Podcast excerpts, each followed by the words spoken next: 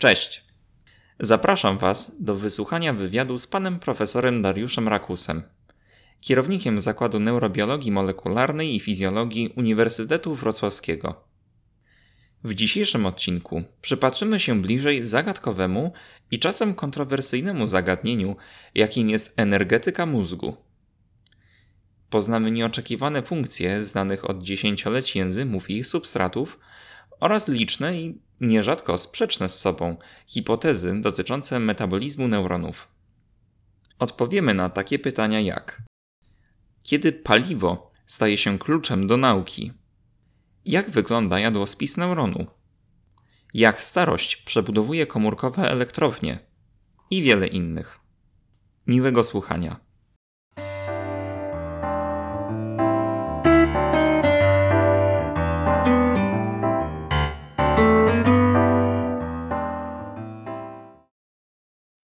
Witajcie.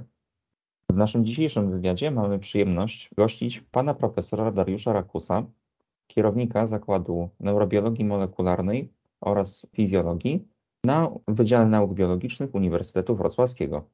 Dzień dobry. Dzień dobry, bardzo mi miło. Pan profesor jest ekspertem w dziedzinie biochemii białek i ich wzajemnych interakcji, a przede wszystkim białek zaangażowanych w uwalnianie i produkcję energii. Zanim jednak zaczniemy wywiad, chciałbym zadać trochę lżejsze pytanie. Być może jakieś najmilsze wspomnienia albo jakieś najbardziej emocjonujące wspomnienie związane z Pana karierą naukową. Ojej, Pan zadaje bardzo trudne pytania.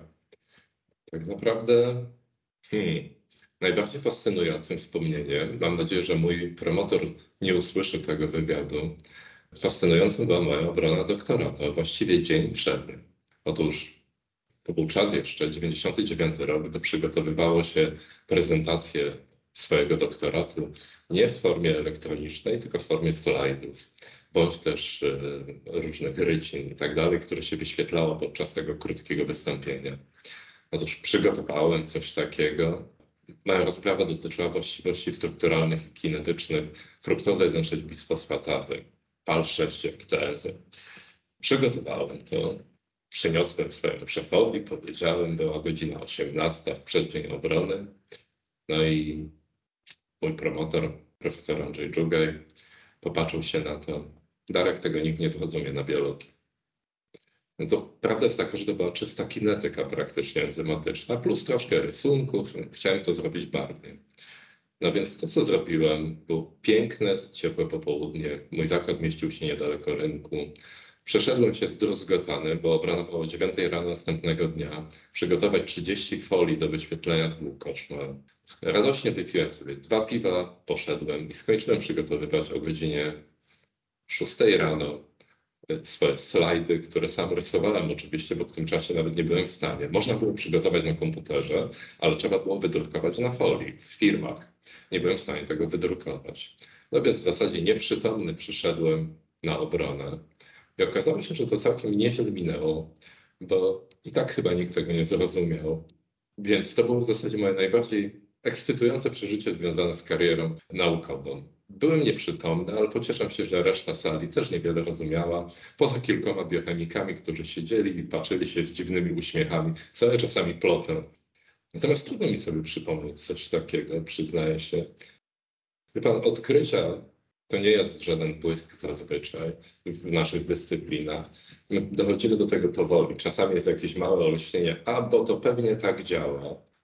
Człowiek jest zadowolony, że coś wymyślił, ale to się ciągnie. Po miesiącu się okazuje, że może troszkę inaczej działa i nadal jest człowiek zadowolony, ale nie ma czegoś takiego wielkiego, jak się opisuje odkrycia w fizyce, gdy człowiek został olśniony teoretycznej szczególnie.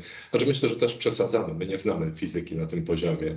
Tam przypuszczam, że to też jest rozciągnięte w czasie i ta eureka to dotyczy chyba bardzo prostych rzeczy zazwyczaj. Więc e, na pewno jednym z takich ciekawszych, bardziej spektakularnych, ale rozciągniętych w czasie odkryć było to, że enzym, którym się zajmowałem, strukturą i kinetyką, zupełnie nic nie związanego e, z myśleniem na doktoracie, że enzym ów wydaje się być kluczowy do tego, żeby indukować powstanie długotrwałej pamięci. LTP jest niezbędny do aktywacji CAMK2 kinazy, drugiej autoaktywacji pod wpływem wapnia. Natomiast to było bardzo rozciągnięte w czasie. Bo najpierw odkryliśmy, że oddziałuje z mitochondriami, co było ponad 10 lat temu, wapniozależny sposób w dodatku. Potem pojawiły się inne badania. I to się tak rozciąga na długi okres. Nie ma niestety tego zazwyczaj okrzyku Eureka, wymyśliłem coś wielkiego. Więc ten doktorat chyba najbardziej mi zapadł z pamięci. A właściwie to niedospanie, gdy ja tylko marzyłem już podczas obrony, niech to się skończy, a ja sobie pójdę spać. W pewnym sensie najmilsze doświadczenie. Czy to dość pocieszające, bo przypuszczam, że doświadczenie takiego niewyspania czy stresu związanego z ważną prezentacją jest jakby bliższe nam wszystkim niż nagłego odkrycia przełomowego. Być może.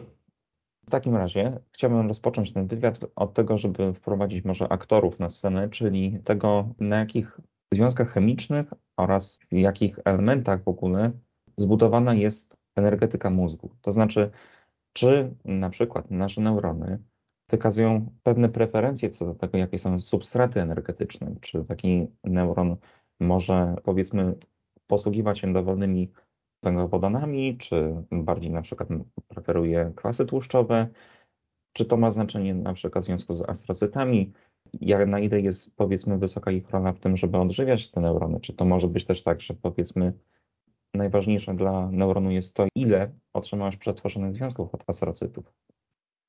To jest bardzo skomplikowane pytanie, ponieważ mówiąc o energetyce neuronu, zazwyczaj mówimy o energetyce mózgu całego, bo to jest najłatwiej badać w gruncie rzeczy. Doskonale wiecie, że mózg składa się nie tylko z neuronów, ale z szeregu komórek glejowych i, i tak dalej. Tych komórek jest masa oczywiście. Między innymi astrocytów, które są chyba najbardziej licznymi komórkami glejowymi w mózgu. Wiadomo, że mózg nie może przeżyć bez glukozy. Poniżej 3,5 milimolowego stężenia glukozy zapadamy w śpiączkę tak naprawdę. Stąd te omdlenia. Więc glukoza jest kluczowa. Czy neurony natomiast potrzebują tą glukozę? I to już jest sprawa bardziej kontrowersyjna. Poczynając od tego, że stężenie glukozy nigdy nie wynosi w mózgu 3,5 czy też 5 milimoli, tyle ile powinno u zdrowego osobnika. 3,5 milimolowe stężenie to jest stężenie które osiągamy podczas głodzenia i nigdy nie spada poniżej. Jeżeli spadnie poniżej, omdlewamy i umieramy tak naprawdę. W mózgu stężenie glukozy wynosi maksymalnie 2,5 milimolowe. Niektórzy twierdzą, że gdy jesteśmy głodni, tak naprawdę stężenie jest poniżej 1 milimolowego. I to dotyczy wszystkich tkanek. W płynie tkankowym, w tym wypadku w mózgowym, ale także w innych tkankach, stężenie glukozy jest znacznie niższe. Także prężność tlenu jest znacznie niższa niż w osoczu. Dla ułatwienia zazwyczaj mówimy o tym, co jest w osoczu, a nie co w płynie tkankowym, tym bardziej, że to trudniej mierzyć. Krew możemy pobrać i szybko zmierzyć. Płynu mózgowego tak łatwo nie potrafimy pobrać, ażeby zmierzyć. W związku z tym to stężenie jest znacznie niższe, ale stężenie wszystkich tak naprawdę od czynników, molekuł, cząsteczek jest znacznie niższe. Stężenie aminokwasów, które są normalnie w stężeniach naszej surowicy, jest kilkadziesiąt razy niższe często, w zależności od tego, jaki to aminokwas. Stężenie białek jest praktycznie 10 razy niższe w płynie mózgowym niż w naszym osoczu. Tak więc, czy neurony są zależne od glukozy? Hmm. Trudno powiedzieć. Niektórzy uważają, że są zależne od glukozy, że to jest ich podstawowy substrat energetyczny. Niektórzy zwolennicy teorii, nazwijmy to astrocytarnej, uważają, że ta glukoza jest tylko pomocniczym źródłem energii i tak naprawdę żywią się głównie mleczanem, który jest produkowany przez astrocyty. I są publikacje, które potwierdzają i tą, i tą hipotezę, i oba stronnictwa gorąco się wspierają. Na pewno neurony posiadają cały aparat niezbędny do tego, żeby pobierać glukozę, a następnie ją utleniać w glikolizie aż do wyprodukowania pirogranianu. Mają bardzo dobrze rozbudowany aparat utleniania pirogranianu w mitochondriach. Ale astrocyty wydaje się, że mogą mieć nawet wyższe stężenia enzymów glikolitycznych i transporterów dla glukozy, w związku z tym powinny być preferowane. Trudno powiedzieć, jak jest naprawdę. Te wahania, co jest podstawowym źródłem energii, czy glukoza, czy mleczan. Różnice w wynikach są od 10 chyba do 90%, więc w zasadzie skrajne poglądy. Wiemy natomiast, że mleczan musi być wydzielony z astrocytów w pewnych odpowiednich momentach, ażeby powstał ślad pamięciowy, czyli tak zwane LTP. Mleczan jest konieczny do tego. Jeżeli astrocyt nie wydzieli mleczanu w momencie powstawania LTP, długotrwałego wzbudzenia postsynaptycznego, to ono nie powstanie. Natomiast pojawia się pytanie, czy to jest naprawdę mechanizm oparty na dostarczaniu dodatkowej energii, mleczan jest pobierany, utleniany potem w mitochondriach, czy to jest zupełnie innego typu działanie. Działanie, które na przykład zmienia potencjał redox. Mleczan po pobraniu przez neuron ulega utlenianiu do pirogranianu. W związku z tym mamy redukcję nadu do nadH, w związku z tym zmienia się stosunek nadH do nadu. Niektórzy uważają, że to jest kwestia niezwiązana właśnie z energetyką, bezpośrednio tylko ze zmianą stosunku nadH do nadu. Być może jest to prawdą.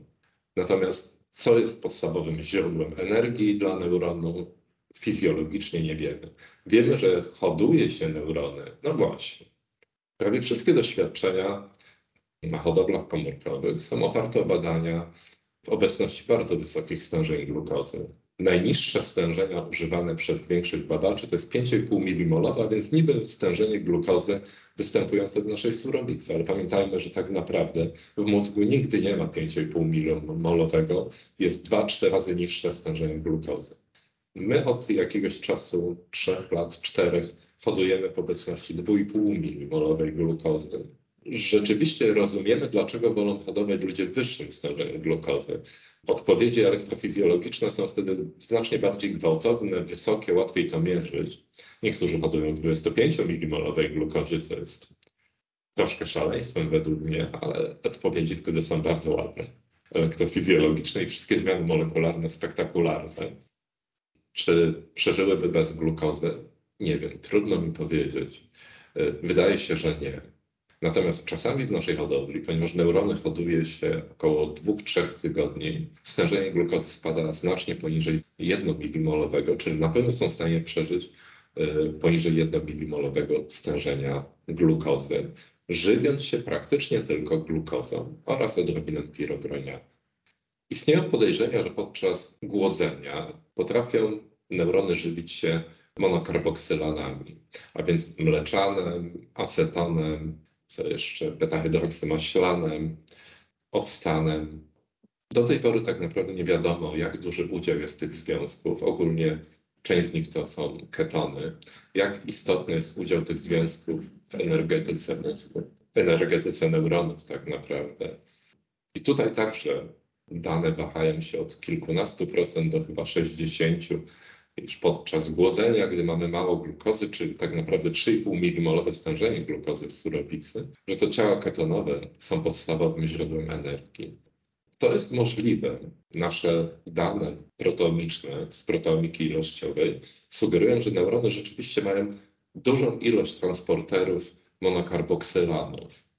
Co ciekawsze, takiego transportera, który się nazywa MCT1, który jest dosyć niewybiórczy, jeśli chodzi o monokarboksylany. Większość badań bazuje na MCT2 i MCT4 jako spektakularne transportery. Jeden jest według badaczy na astrocytach, drugi na neuronach. Jeden wyrzuca mleczan, drugi pobiera mleczan. Nasze badania proteomiczne tego nie potwierdzają. Uważamy, że głównym transporterem jest MCT1, który jest zupełnie niewybiórczy. Ale tutaj się nie zgadzamy z badaczy na świecie. Tego transportera jest bardzo dużo, czyli potencjalnie neurony mogą pobierać monokarboksylany, ketony. Natomiast rola ketonów w biologii komórki każdej, czy potencjalne wykorzystanie jest bardzo ograniczone. One właściwie są źródłem tylko energii. Komórka potrzebuje dużo, dużo więcej różnych intermediatów, szkieletów węglowych pochodzących z glukozy do tego, żeby funkcjonować. No i ketony tego nie, nie są w stanie zapewnić.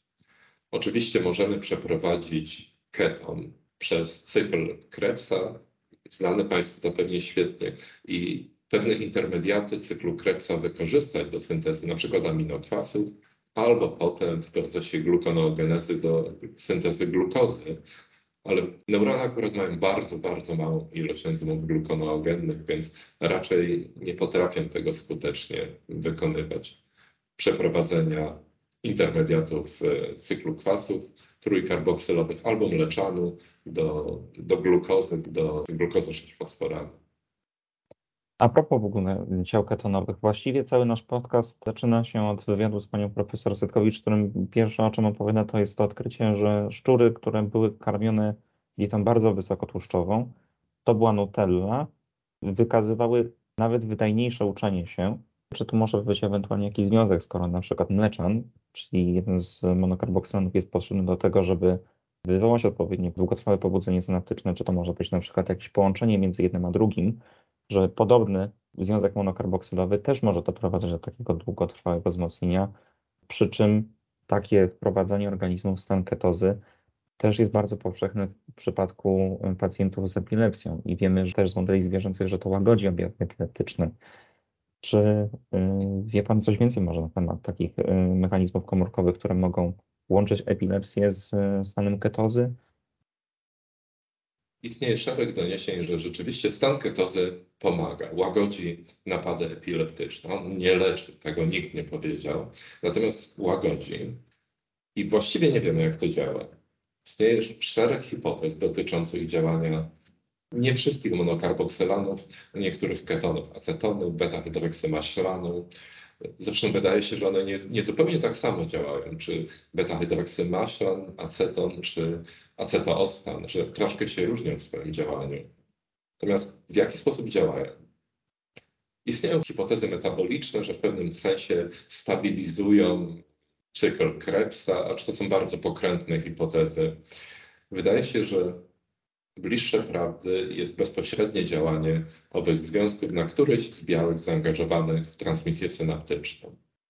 Mogą być zaangażowane dwojako. Mogą hamować transmisję pobudzającą związaną e, z glutaminianem, bądź też mogą, powiedzmy, stymulować transmisję hamującą związaną z kwasem gamma-aminomasłowym, GABA popularnie.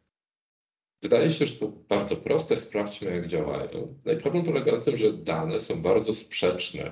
Niektórzy badacze twierdzą, że mm, ketony zupełnie nie wpływają na przewodnictwo GABA. Niektórzy twierdzą, że zwiększają przewodnictwo GABA, a więc hamujące. Niektórzy twierdzą, że działają także na kanał potasowy zależny od ATP, taki błonowy i że potrafię go otworzyć, w związku z tym ucieka potas na zewnątrz. Jeżeli jest otwarty kanał dla potasu, potas ma tendencję do uciekania na zewnątrz komórki, w związku z tym potencjał komórki się obniża, w związku z tym jest trudniej pobudliwa, czyli możemy poniekąd wyhamować napady epileptyczne. Istnieją też hipotezy mówiące o tym, że niektóre ketony potrafią hamować transporter glutaminianu do pęcherzyków synaptycznych. W związku z tym takie neurony wówczas pobudzające będą miały mniejszą ilość glutaminianu w pęcherzykach synaptycznych. W związku z tym będzie słabsza pobudliwość. Czy coś jeszcze istnieje? A, no i istnieje jeszcze hipoteza, że ketony mogą oddziaływać z receptorem dla mleczanu tak naprawdę. To znaczy jest to receptor dla, nie tylko dla mleczanu, dla ogólnie monohydroksy karboksylanów. Natomiast te doniesienia są sprzeczne, tak jak większość poprzednich. Dlaczego ten receptor może być ważny? Otóż badania jego są dosyć trudne, bo najwyraźniej nie ma go zbyt wiele w neuronach. Natomiast receptor taki istnieje także w innych komórkach oczywiście, gdzie łatwiej go badać. Ten receptor jest sprzężony białkami G, trimerycznymi białkami G i pobudzenie tego receptora powoduje obniżenie stężenia cyklicznego AMP. Obniżenie stężenia, czyli jest hamującym poniekąd, troszkę tak jak w wypadku chyba receptorów adrenergicznych alfa-1. To pobudzenie więc, które de facto wycisza aktywność komórki, będzie więc hamowało wydzielanie neurotransmitera. Która z tych hipotez jest prawidłowa? Cóż, trudno powiedzieć. A istnieje jeszcze hipoteza mówiąca, że jest w stanie poprzez zmiany stężenia asparaginianu zwiększyć produkcję GABA. No, w dużym skrócie powiedziałem. Nie wiadomo, czy te wszystkie hipotezy są prawidłowe. Być może wszystkie naraz są prawidłowe. Być może żadna z nich nie jest prawdziwą. No to jest tak jak w świecie mleczanu i glukozy jako substratu energetycznego dla neuronów. Istnieje kilka grup badaczy na świecie, którzy najwyraźniej bardzo preferują swoje rozwiązanie i woleliby nie widzieć przeciwników, że tak powiem, albo opozycji w tym świecie. Z kinetycznego punktu widzenia jest to możliwe, że niektórzy przeczą, że ketony mogą wpływać na transmisję. Jeżeli dane publikowane przez badaczy, którzy badali GABA, wpływ ketonów na receptor GABA, na kanał potasowy, czy też na białko, które transportuje glutaminian do pęcherzyków synaptycznych.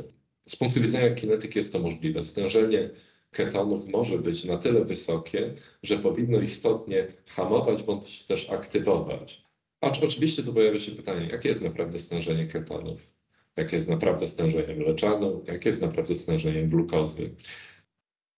rozrzut wyników mówiących, jakie są stężenia tych związków, jest tak olbrzymi, to dotyczy wielu tkanek, nie tylko mózgu, że, że tak naprawdę nie wiemy.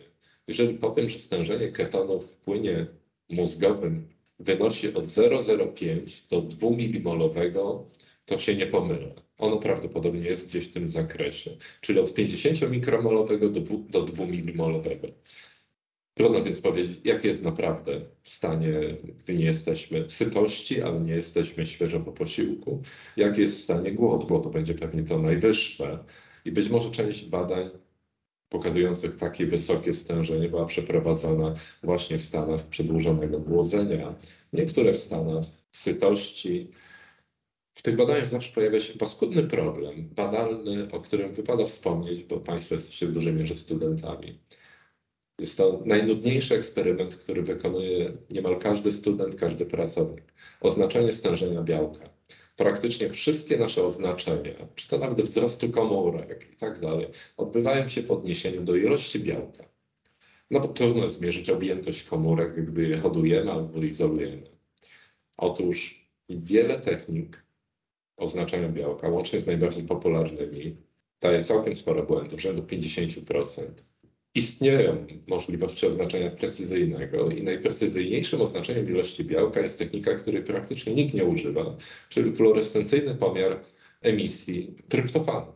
To jest technika wymyślona w 70 latach, gdy chemicy nie, zupełnie niechcący zbadali rozkład tryptofanu w różnych tkankach różnych zwierząt. Wiemy oczywiście, że tryptofan występuje bardzo nierównomiernie. Niektóre białka mają dużo, resztę trymelowych, niektóre bardzo mało. Natomiast jeżeli zbada się wątrobę, nerki, mózg u żaby, krowy, człowieka, okazuje się, że to jest bardzo precyzyjny rozkład. Proporcjonalnie wszędzie jest tyle samo tryptofanu. W związku z tym, jeżeli mierzymy fluorescencję tryptofanu z jakichś komórek, tkanki, jesteśmy w stanie to odnieść idealnie do ilości białka. Ale praktycznie nikt tego nie robi, a także nie, bo zbyt długotrwały to pomiar jest.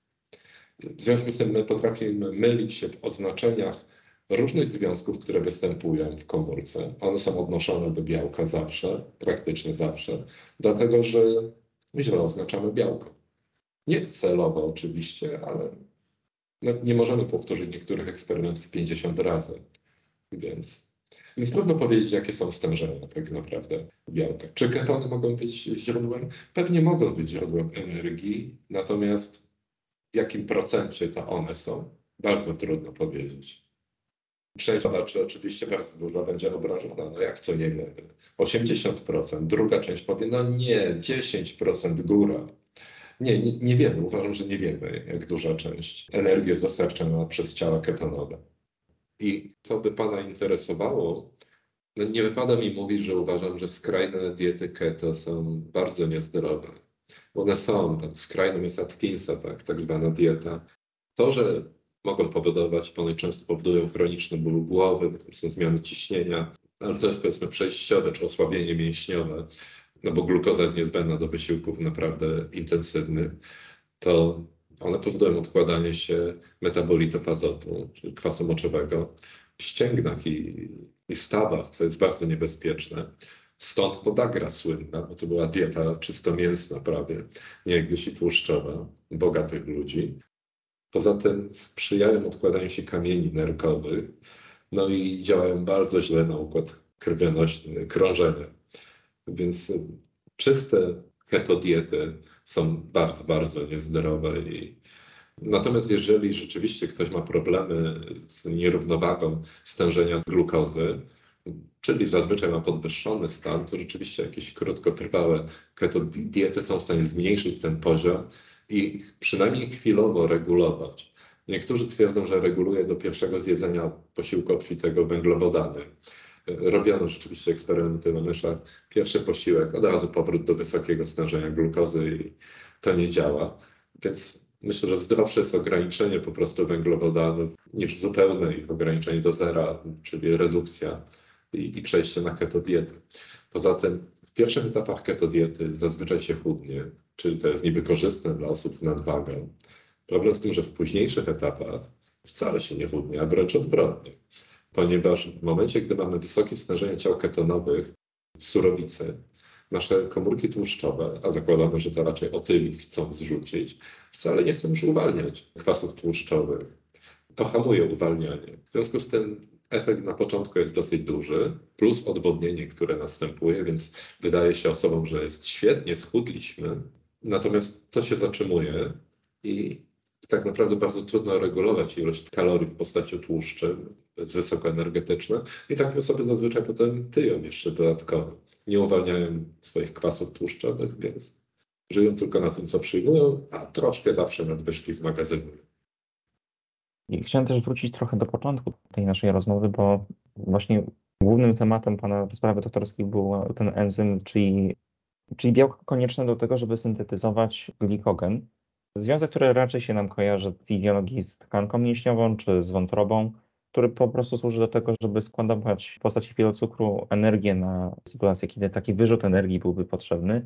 I wspominał Pan też, że jest konieczny do tego, żeby mogła zachodzić w ogóle uczenie, y, długotrwałe wzmocnienie synaptyczne.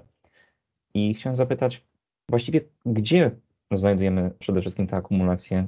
Czy znajdujemy ją w neuronach, czy to jest fizjologiczne, czy raczej właśnie astrocyty jako te komórki, które są bardziej wyposażone w białka transportujące glukozę oraz inne węglowodany?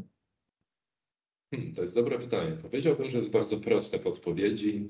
Bardzo niewiele osób widziało glikogen w neuronach. Niektórzy podejrzewają, że istnieją populacje i pokazali to, populacje neuronów w muszczku, które rzeczywiście posiadają glikogen, ale ten glikogen w zasadzie jest e, ograniczony do komórek glejowych, przede wszystkim astrocytów to wcale nie oznacza, że tam jest tego dużo. Jeżeli porównamy z akumulacją w wątrobie, czy w mięśniach, albo w nerce, to tego jest bardzo mało. Ale bardzo wyraźnie się odznacza ten glikogen. Tego glikogenu jest niewiele. Dlatego wielu podejrzewa, że glikogen nie ma żadnego znaczenia energetycznego. Może przez parę sekund, jeżeli zostanie rozbity, schydro, nie schydrolizowany, to nie jest hydroliza, fosforoliza, wydzielony mleczan, następnie to przez może parę, paręnaście sekund podtrzyma akcję neuronów, ale nie dłużej. Niektórzy uważają, że dłużej potrafi, to cóż, tak jak powiedziałem, badacze metabolizmu szczególnie bardzo skrajne mają podejścia wiemy, że musi być wydzielony i to właśnie ten pochodzący z glikogenu mleczan w momencie, gdy się tworzy pamięć. Nie wystarczy taki zwykły mleczan. Nie można polać mózgu mleczanym i wytworzymy pamięć. Czy będzie sprzyjał wytworzeniu. To musi być mleczan, który pochodzi tylko z glikogenu. To jest fascynujące. To pokazuje, że ten mleczan jest bardzo punktowo wydzielany przez astrocyty. Wydaje się, że jest wydzielany w obrębie synapsy, czyli tak naprawdę astrocyt tworzy potrójną wręcz synapsę. Mamy neuron presynaptyczny, jego błonę presynaptyczną, neuron postsynaptyczny, jego błonę postsynaptyczną i do tego jeszcze jest fragment astrocytu, który najwyraźniej gdzieś tam wydziela mleczan. Nie do końca wiemy, czy ten mleczan jest wydzielany chaotycznie i na neuron presynaptyczny i postsynaptyczny, czy tylko na pre, czy tylko na post. My uważamy, że głównie na post i że to jest kluczowe, ale, ale być może jest inaczej oczywiście. Tak więc y, glikogen właściwie wydaje się, że jest tylko w astrocytach. Być może służy, ażeby przez krótki okres podtrzymać metabolizm neuronów. Co ciekawsze, to nie jest okres, w którym mózg jest niedotleniony, bo pamiętajmy, żeby neuron zużył mleczan na produkcję energii, potrzebuje tlenu. To musi być okres, w którym nie ma glukozy z jakiegoś powodu po prostu. Konieczne jest na pewno do powstania pamięci, ale są prace, które pokazują, że to wszystko to jest fikcja i że tak naprawdę neurony mają dużo glikogenu. I to, że my nie widzimy glikogenu, wynika z metody preparacji tkanki, utrwalania tkanki. Jest metoda, w którym wręcz zamrożono mózg o 5 lat temu, zamrożono, ugotowano lepiej powiedzieć, mózg, czyli zamrożono w stanie takim, jakim był fizjologicznie, niszcząc białka, denaturując je. Otóż wsadzono myszki do czegoś, co możemy nazwać kuchenką mikrofalową, tylko olbrzymiej mocy. Nie 1,5 kW, tylko powyżej 5. Tego nie da się kupić, o ile wiem, na rynku. No i w ten sposób potraktowano szybkim impulsem i mózg w ułamku sekundy się wręcz, możemy powiedzieć, zagotował. Zrobiono z tego skrawki. Badacze stwierdzili, że glikogen jest powszechny. Jest wszędzie w neuronach, tylko tak szybko się rozpada najwyraźniej po dekapitacji myszy, że my nie jesteśmy w stanie tego sprawdzić. Trudno powiedzieć, czy to jest prawdą. Po pierwsze, dlatego, że niewiele osób powtórzyło chyba te eksperymenty. Mnie osobiście się wydaje, że to jest artefakt badawczy wynikający z potraktowania właśnie tak olbrzymią energią mózgu, a potem metodą oznaczania. Ale, ale warto pamiętać, że są takie prace, które mówią, że glikogen jest w mózgu, jest go dużo. Barwiliśmy tkanki, nigdy nie widzieliśmy glikogenu w neuronach. Natomiast mamy badania, mój zespół, wraz z Jackiem Wiśniewskim z, z Martin Zurich, z Max Planck Institute Biochemistry, proteomiczne, w których badaliśmy, jakie są ilości enzymów zaangażowanych w syntezę i rozkład glikogenu, a więc syntezy glikogenu i fosforylazy glikogenu. No i w neuronach te ilości są szczątkowe. Jeżeli nie byliśmy w stanie oddzielić astrocytów od neuronów, w związku z tym badamy oczywiście całe fragmenty mózgu, sumę astrocytów i neuronów, ale możemy hodować neurony i sprawdzić w takich troszkę sztucznych jednak warunkach, jakie jest stężenie owych enzymów syntezy i rozkładu glikogenu. I to jest jeszcze niepublikowana dana, bo o ile wiem, nikt nie zrobił proteomiki ilościowej ponad 5000 białek neuronów, więc mam nadzieję, że to na początku przyszłego roku gdzieś umieścimy w jakiejś publikacji. Te stężenia w neuronach enzymów syntezy i rozkładu glikogenu są 10 do 20 razy niższe niż w astrocytach, więc tego jest naprawdę bardzo mało. Czyli Neurony może potrafią syntezować glikogen. Wiemy, że są choroby związane z syntezą źle rozgałęzionego glikogenu w neuronach. Natomiast jest to ilość, która jest tak mała, że raczej neurony nie opierają żadnej z swoich funkcji fizjologicznych o, o glikogen, który zmagazynowały. W pewnych chorobach są w stanie wytwarzać i ten glikogen się może gromadzić z wiekiem, ponieważ on się nie może rozkładać po prostu.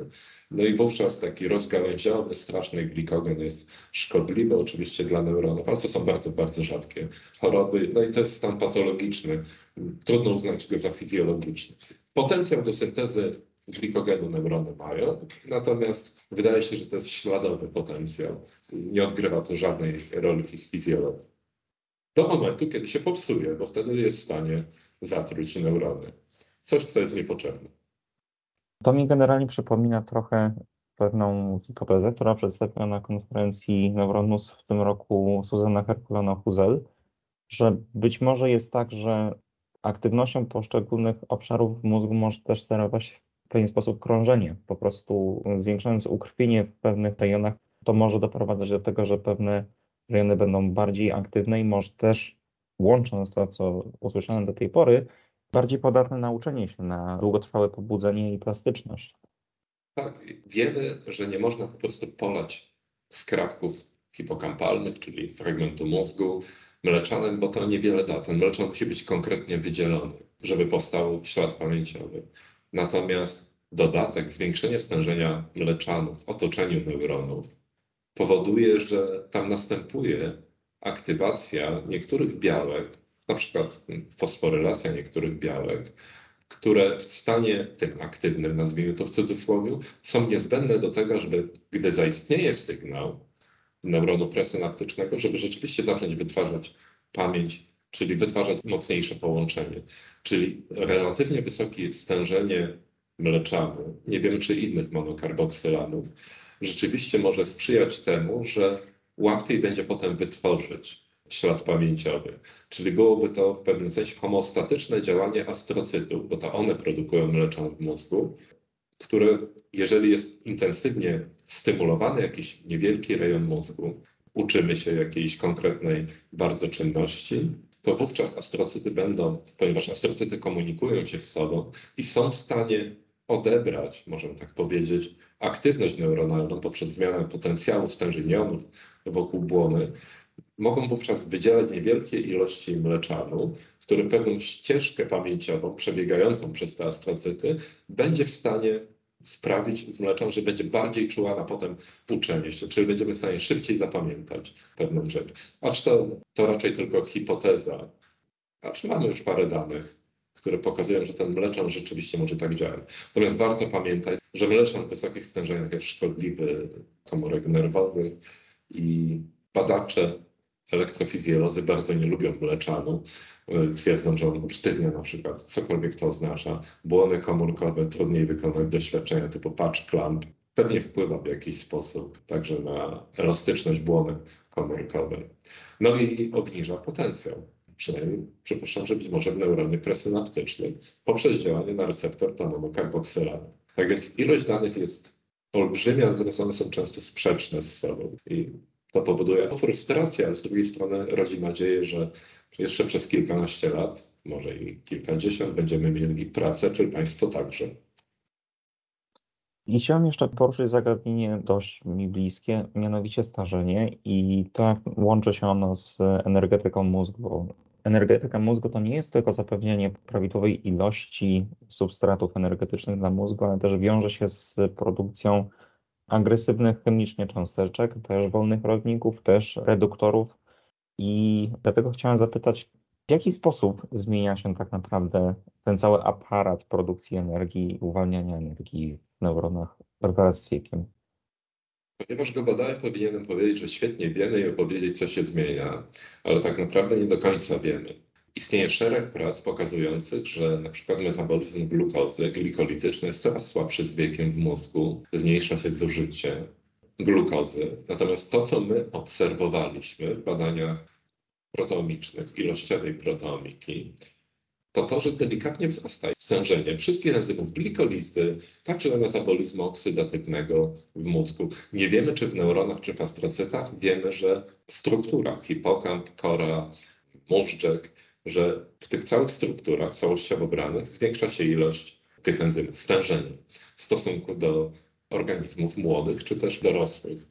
Przypuszczam, że nasz mózg ludzki nie różni się w tych podstawowych procesach istotnie od mózgu na przykład myszy, więc prawdopodobnie u nas także wzrasta ilość owych enzymów. Czy to jest adaptacja do tego, że jakiś element blokuje nam dostęp glukozy? Być może bo wzrost ilości tych enzymów sugerowałby, że mamy szybszą glikolizę, szybsze oddychanie tlenowe, ale być może to jest próba adaptacji do zmniejszonej ilości glukozy w otoczeniu. Nie widzimy zmniejszenia transportu glukozy do komórek, ilości transporterów, w związku z tym być może hipoteza związana z gorszym ukrwieniem, zmniejszeniem przepływu krwi, czy też mniejszym ruchem tak naprawdę płynu mózgowego być może ta hipoteza tutaj ma swoje odzwierciedlenie, być może to nie są sprzeczne wyniki. Większość osób twierdzi, że rzeczywiście w badaniach przepływów różnych metabolitów, że metabolizm hamuje z wiekiem w mózgu, także ilość białek wzrasta. Być może to są uzupełniające się dane.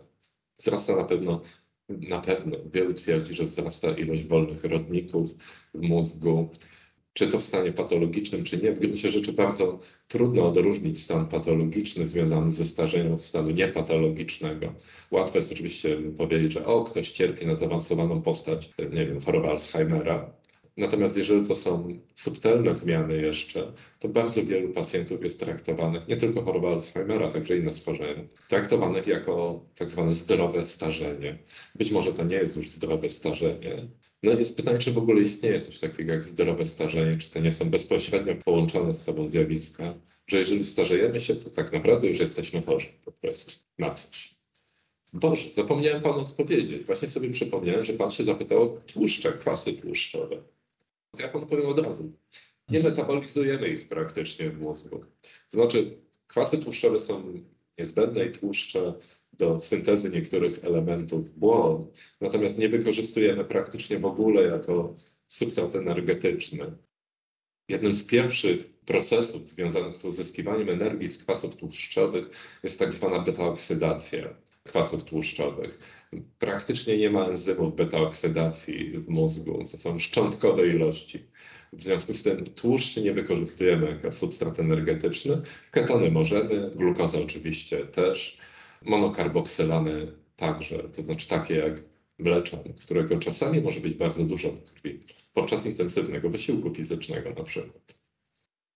A też chciałem zapytać, bo to świadczy o tym, że w jaki sposób zmniejsza się w ogóle dostarczanie energii z powiedzmy glukozy w naszych mózgach e, wraz z wiekiem, a czy obserwujemy też może jakieś zmiany powiedzmy w stosunku określonej białej produkcji energii, czy raczej jest tak, że te procesy stają się bardziej wydajne, czy może stają się one bardziej rozregulowane, mogą prowadzić do większej produkcji wolnych rodników, czy widzimy jakieś zmiany na przykład w białkach fosforylacji oksydacyjnej. I właśnie, to jest ciekawe. To, co obserwujemy na poziomie proteomicznym, to fakt dosyć równomiernego wzrostu enzymów fosforylacji oksydatywnej. W przypadku glikolizy nie mamy takiego równomiernego wzrostu, mamy raczej troszkę rozregulowanie, nierównomierne zmiany. Tylko tu pojawia się inny problem związany z białkami glikolizy. Otóż właściwie we wszystkich tkankach tych białek jest za dużo. W wszystkich komórkach, nie tylko w mózgu. W rakach to mamy skrajny przykład tego, o ile za dużo jest białek glikolitycznych. Nikt nie wie tak naprawdę, dlaczego są ekspresjonowane w tak wielkiej ilości, skoro pierwszy enzym, heksokinaza, ten, który fosforyluje glukozę, praktycznie wszędzie ogranicza szybkość maksymalną przepływu przez glikolizę. Jest go znacznie mniej, to jest o rząd wielkości niższe stężenie praktycznie we wszystkich komórkach. Nikt nie wie, po co nam tyle tych enzymów glikolitycznych.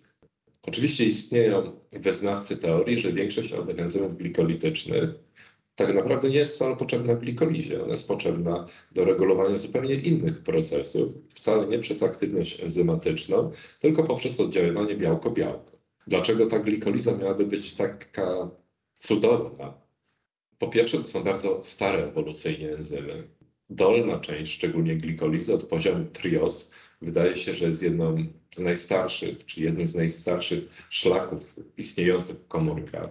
Górna się pojawiła też dosyć szybko w ewolucji. W związku z tym świat wówczas pewnie nie był tak bogaty w białka i te podstawowe białka pełniły dużo, dużo więcej funkcji.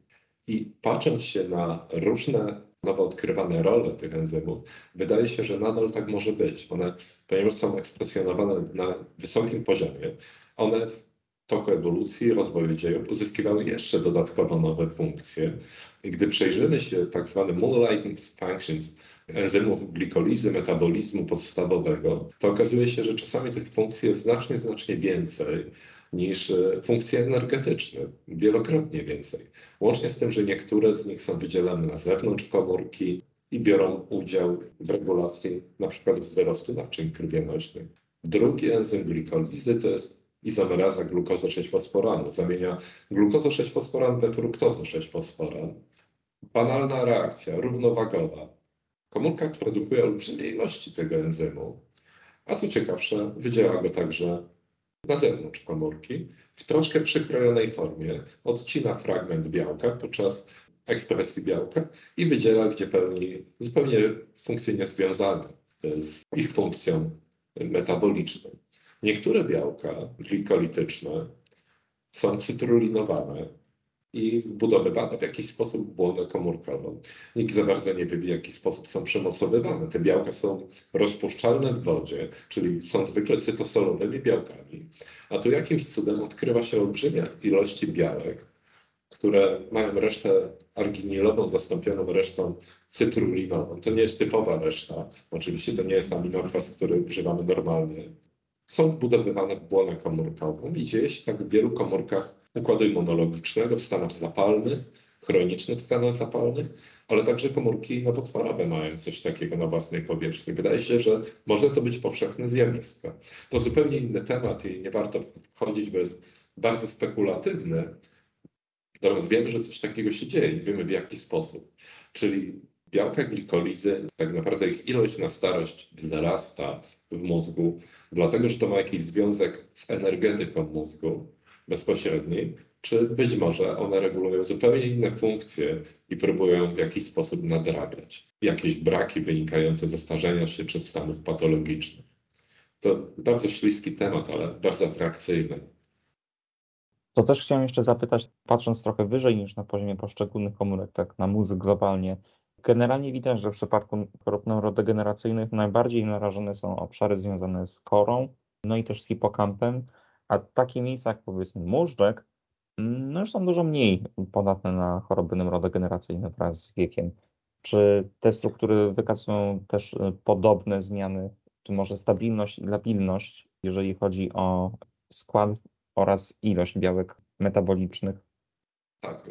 Przypuszczam, że wszyscy Państwo widzieliście zdjęcia albo wiecie, jak wygląda często hipokamp osób cierpiących na przykład na chorobę Alzheimera, ale nawet często podczas zdrowego starzenia się bardzo symetryczny układ, dobrze zorganizowany rozkład neuronów, aksonów w hipokampie ulega czasami takim zaburzeniom, że my byliśmy zaskoczeni, że te myszy w ogóle jeszcze funkcjonują, w nich nie widać jakiegoś patologicznego starzenia się. W chorobie Alzheimera także oczywiście to się dzieje w wielu innych stanach chorobowych. Natomiast sprawdzaliśmy ekspresję białek mm, podczas tak zwanego zdrowego starzenia się, cokolwiek to oznacza u myszy, w różnych strukturach mózgu i hipokamp jest najbardziej podatny na zmiany. Tam zdecydowanie największa ilość zmian ilościowych następuje. Potem kora mózgowa, aż w hipokampie tych zmian było dwukrotnie więcej niż w korze mózgowej. A mózg rzeczywiście jest tym najbardziej stabilnym organem, gdzie zmian w porównaniu do osobników młodych było zdecydowanie najmniej. Tam tej pracy zmierzyliśmy chyba ilościowo około 6 tysięcy białek w każdej strukturze, różnych białek i zmian powyżej dwukrotnych, czyli to naprawdę już duże różnice w stężeniu mózgu było chyba kilkadziesiąt, a w hipokampie było tego ponad 400 chyba, czyli 10% białek hipokampalnych ulegało bardzo istotnej zmianie ekspresji. Pojawia się też pytanie, ile tych białek tak naprawdę jest produkowanych, ale to jest w zasadzie filozoficzne pytanie. Zakłada się, że każda komórka potrafi około 10-12 tysięcy białek wyprodukować, mając nasz genom ludzka. Ile tak naprawdę produkujemy? My mierzymy zazwyczaj około 5,5-6,5 tysiąca różnych białek. Ja nie jestem pewien, czy część z tych białek, które my widzimy, jesteśmy w stanie zmierzyć ich stężenie, to nie jest ekspresja zupełnie przypadkowa. Proszę pamiętać, jak wygląda regulacja ekspresji. To są wszystko zjawiska oparte o prawdopodobieństwo, termodynamikę. W związku z tym wydaje się, że część białek, które są ekspresjonowane na bardzo niskim poziomie w komórkach, tak naprawdę ich ekspresja jest zupełnie przypadkowa. One istnieją, za chwilę zostaną zniszczone. Po kilku godzinach, gdybyśmy zbadali taką mysz, Oczywiście, gdyby miała nadal ten swój hipokamp, okazuje się, że pewnie tam kilkaset tych białek, które są na niskim poziomie, to byłyby zupełnie inne białka, no bo przypadkowo inny czynnik transkrypcyjny albo polimeraza sama przypadkiem się związała i rozpoczęła się transkrypcja. Natomiast rzeczywiście hipokamp jest najbardziej narażony na zmiany. Pytanie, czy dlatego, że najszybciej się starzeje, tego nie możemy wykluczyć, czy też jego komplikacja aparatu, który wykorzystuje, jest tak duża, że te zmiany najszybciej się uwidaczniają. W każdym razie no, to nie jest, a może to jest wesoła informacja, bo będziemy mogli nadal się poruszać i nie odczuwać trudów świata za bardzo, wszystko będzie radosne, niewiele informacji do nas dociera, czyli taki niezbyt zaawansowany Alzheimer. Ale to, to też swoją drogą podkreśla, jak aparat ruchu jest ważny dla wszystkich organizmów. Nie trzeba dobrze myśleć. Ważne jest, żeby uciec albo dogonić. Straszne, a jeszcze rozmnożyć. Porządku. Mnie już się chyba właśnie wyczerpały pytania, a dostałem znacznie więcej odpowiedzi niż się spodziewałem, także bardzo dziękuję za nasz dzisiejszy wywiad, bo dowiedzieliśmy się mnóstwa fascynujących rzeczy i życzę powodzenia w dalszych badaniach. Dziękuję bardzo. Do widzenia Państwu i Panu.